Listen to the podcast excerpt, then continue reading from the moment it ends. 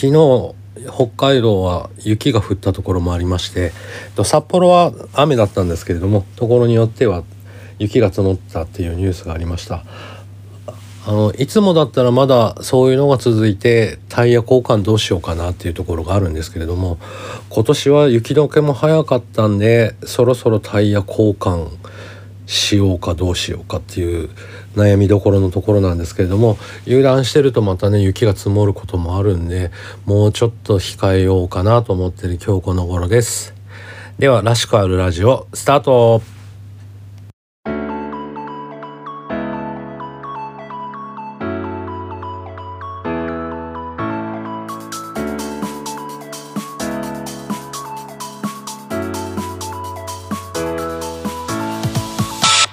こんにちは。らしくあるラジオのしゅんです。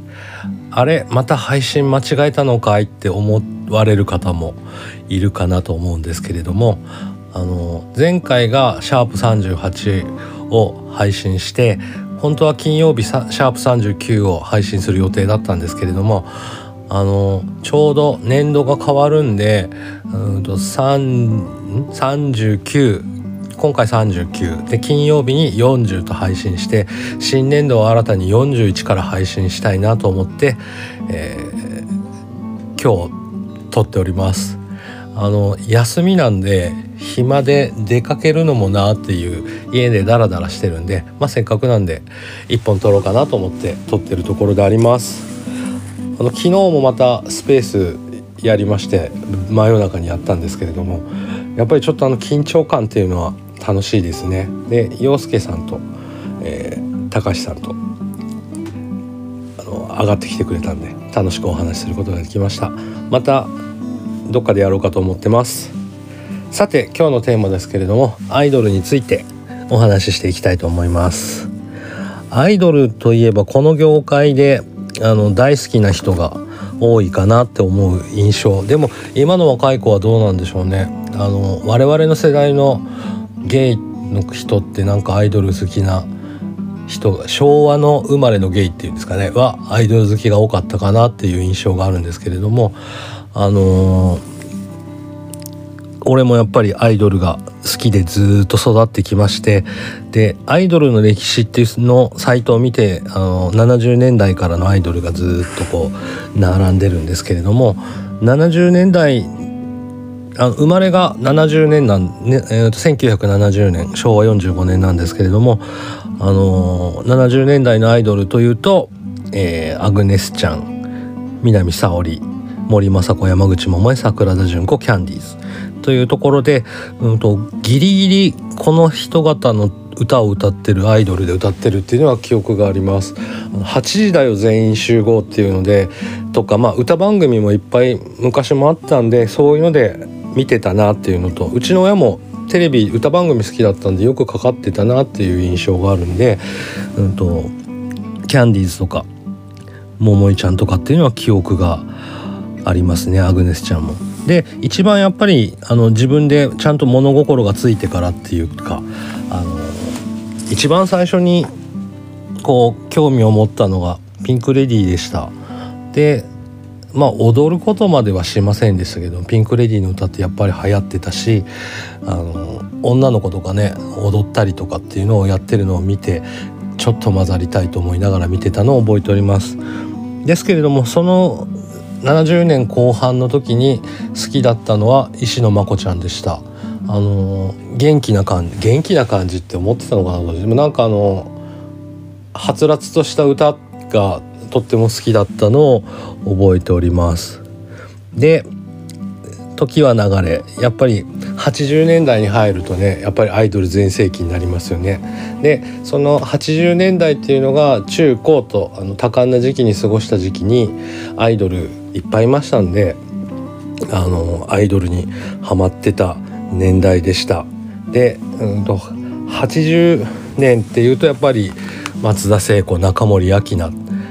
二大巨頭っていうのがあってそちらが好きな人っていうのもいっぱい聞き、ま、聞いてで秋菜派とか聖子派っていうのもいましたけれどもあの曲はやっぱりあの聞いてて歌も知ってるんですけどもその中で俺は早見優が好きでした。であの中学校の時に英検のポスターが早見優だったんで英語の先生とこ行ってポスターくださいっても言ってもらったのを覚えております。あとあれだ。あの初めて見たアイドルっていうのが堀ちえみで、うんと、地元にあのひ広島の人気番組で「サテライトナンバーワン」っていうラジオがあったんですけれどもで公開録音をしてる番組で地元にあの公開録音が来て見に行きましてその時のゲストが堀ちえみでした。で田舎の体育館なんですごい狭いんです。ですごい間近で見たのを覚えてます。で、まあ、80年代中ぐらいになっていよいよですねおにゃんこクラブの登場ですよ。でやっぱり学校でねおにゃこクラブの話題になって誰が好きか誰が好きかっていうのでやっぱり盛り上がってました。でその中で俺はまあ王道の日体漁師日体理が大好きで、えー、もうで高校中学後半中3ぐらいから高校にかけてかなだったんで、まあ、ちょっとお小遣いももらうようになってきてたんで、えーとレコードをですね買ってました。で俺の住んでた島に1軒だけレコード屋さんがあったんであのそこでねレコード買いに行ってました。おにゃんこクラブはやっぱり盛り上がりましたよね。みんなみんな誰が好きだ何が好きだっていうのを言ってたんで言ってた覚えがあるんですけれどもあの「夕焼けにゃんにゃん」って5時から放送であの島から本土に渡って船で渡って高校に行ってたんで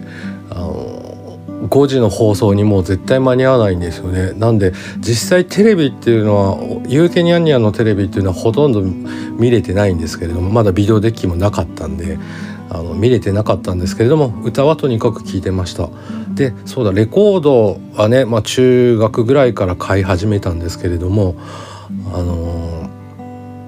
昔ってやっぱりテレビからねあの歌番組の歌を録音してっていうのをよく皆さんね言いますけれども。であの録音してたら母ちゃんの声が入ったとかっていうのをよく聞きますけれども。うちのテレビはどういうかどういうわけなのかあのイヤホンジャックが2個ついててで1つはもうスピーカーからの音を消すイヤホンジャック。でもう1個はイヤホンジャックを挿してそのイヤホンから聞こえるしスピーカーからも流れるっていうのがあったんでそれであの俺はお母さんにおこあのお母さんの声が入るっていうこともなく歌の録音ができたのを覚えております。であとはラジオですね中小学校後半ぐらいからラジオを聴き始めて歌番組とかねあと電力って昔あってあの電話でリクエストするんですよね。で電力であのリクエストして曲が流れて録音してっていうようなこともしておりました、まあ、その頃からはがきラジオ大好きでしたしはがきを書いて番組で呼ば読まれる喜びっていうのも知り始めてとよくいろんな番組にはがきを書いて読まれてましたしあの地元のラジオだったら結構あの名前覚えてるぐらい覚えてもらえるぐらいあのはがきを書いておりました。なので今ねポッドキャストの番組とかでメッセージを送って読まれるとあの時のこの喜びっていうのをこう久しぶりに思い出すようなあの喜びを感じております。でレコードっ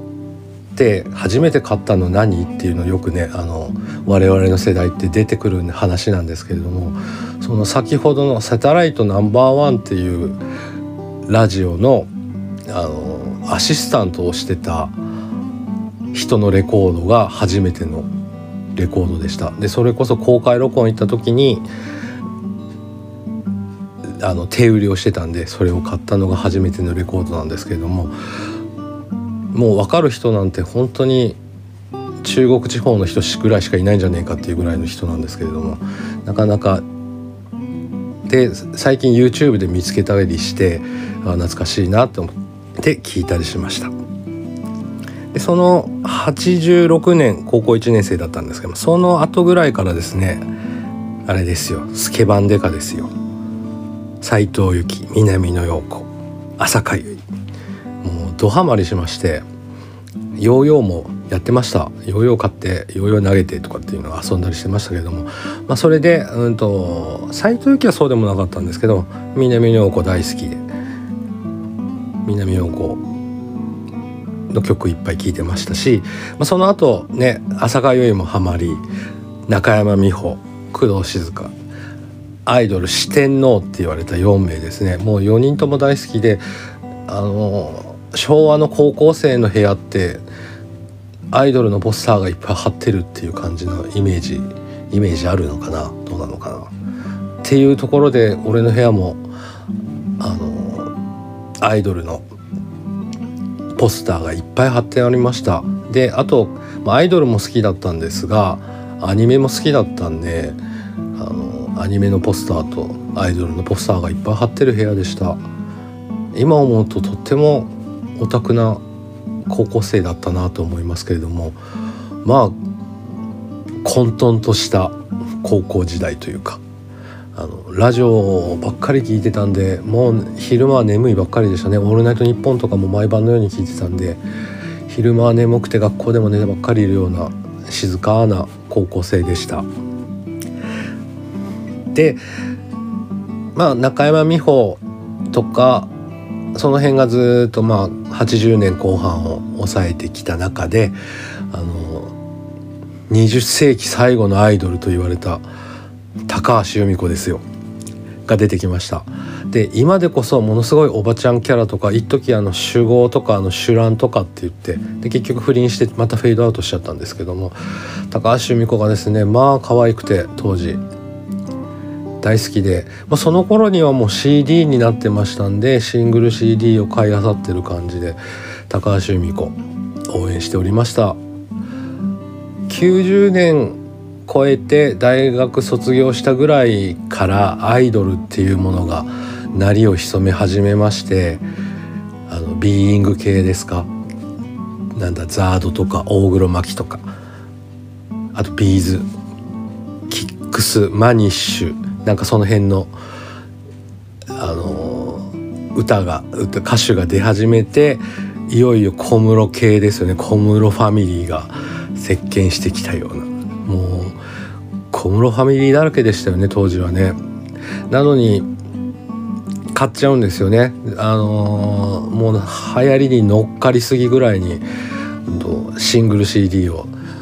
当時ですね8センチ 8, 8センチ？のちっちゃいシングル CD ですねあれを買ってはあの聞いてましたでその頃 MD も出てて自分でレンタルしてきてあでもそのカセットテープの時代もねあの80年後半ぐらいからレンタルレコードっていうのがあったんで自分で借りてきて自分でテープ作ってとかねやったりとか。まあ90年入ったら MD に録音して自分の好きなプレイリスト今でいうプレイリストです。ですよね。あれを作ってあのウォークマンで聴いたりして過ごしておりました。で小室サウンドにとか、まあ、あとビーズはずっとその当時も好きでしたし、まあ、ミスチルだったりとかそういうのですねあとはなんだバンド系っていうんですかねそういうのが出てきたなっていう90年でしたね。で97年ですよね朝やんから朝やんずっと見てて朝やんからのモーニング娘。が出てきました。であのずっともう最初からロックボーカリストオーディションっていうねあの平家道夫がグランプリ取ったやつなんですけどそれの時からずっと見ててで「愛の種」っていうシングルを札幌で手売りしますってなったんですけれどもまさかこんなにすごいことになると思ってなかったんででちょうど雪が降ってすごい寒かったんですよねあの手売りの日がね。なんでまあいいかって言って行かなかったんですけれども後々になって行っときゃよかったなってすごく後悔したのを覚えておりますでデビューからずっとモーニング娘。をき好きでもうあの頃ってもうアイドルとかいてもそんなそんなアイドルねアイドル戦国時代ってことはなかったかなと思うんですけれども、まあ、モーニング娘。好きでで好きすぎて好きすぎてで当時20代の頃って飲みに行ってたんですけれどもゲーバーとか飲みに行っててでモーニング娘。好きなマスターがいたんでいろんな話をしていく中でちょっとモーニング娘。になりたいってなりましてお店のイベントでモーニングお姉っていうのを結成しまして当時8人かな？うんと「メモリー青春の光」までの歌6曲かな？を歌と振りと、まあ、今でいう踊ってみた動画みたいな感じなんですけどもお店のイベントをして、うんと、箱を借りてやりました。で、あのー、ちゃんとしたそう音響設備じゃないところでマイクが8本でくっついてたらハウリングするってことになったんで、あのー、友達で歌を撮ってるのがいたんでお願いしてあの一人一人レコーディングしてそれもまた朝やんっぽくてすごい楽しかったのを覚えてます。で振り付けも全部やって、えー、モーニングをねイベントは終わりました。な中で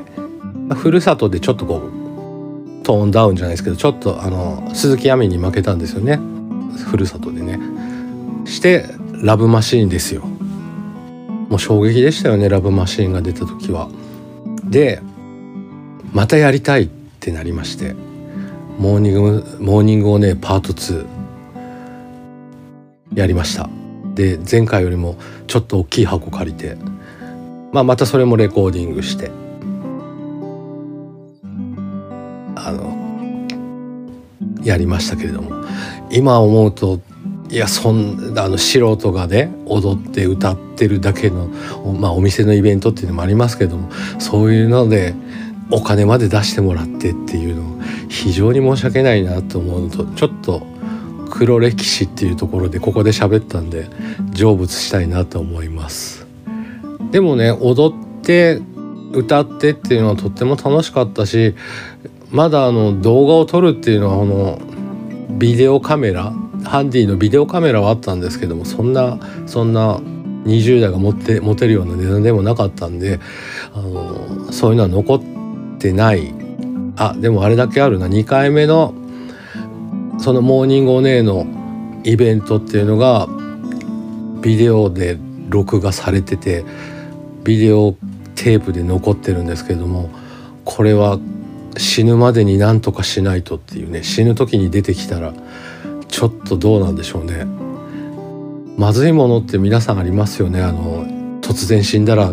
やばいものっていっぱいありますよね。ないですかね。や俺はいっぱいあるんでちょっと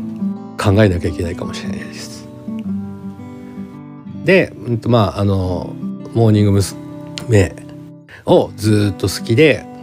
2000年代入ってあのモーニング娘。聞いてましたでまああの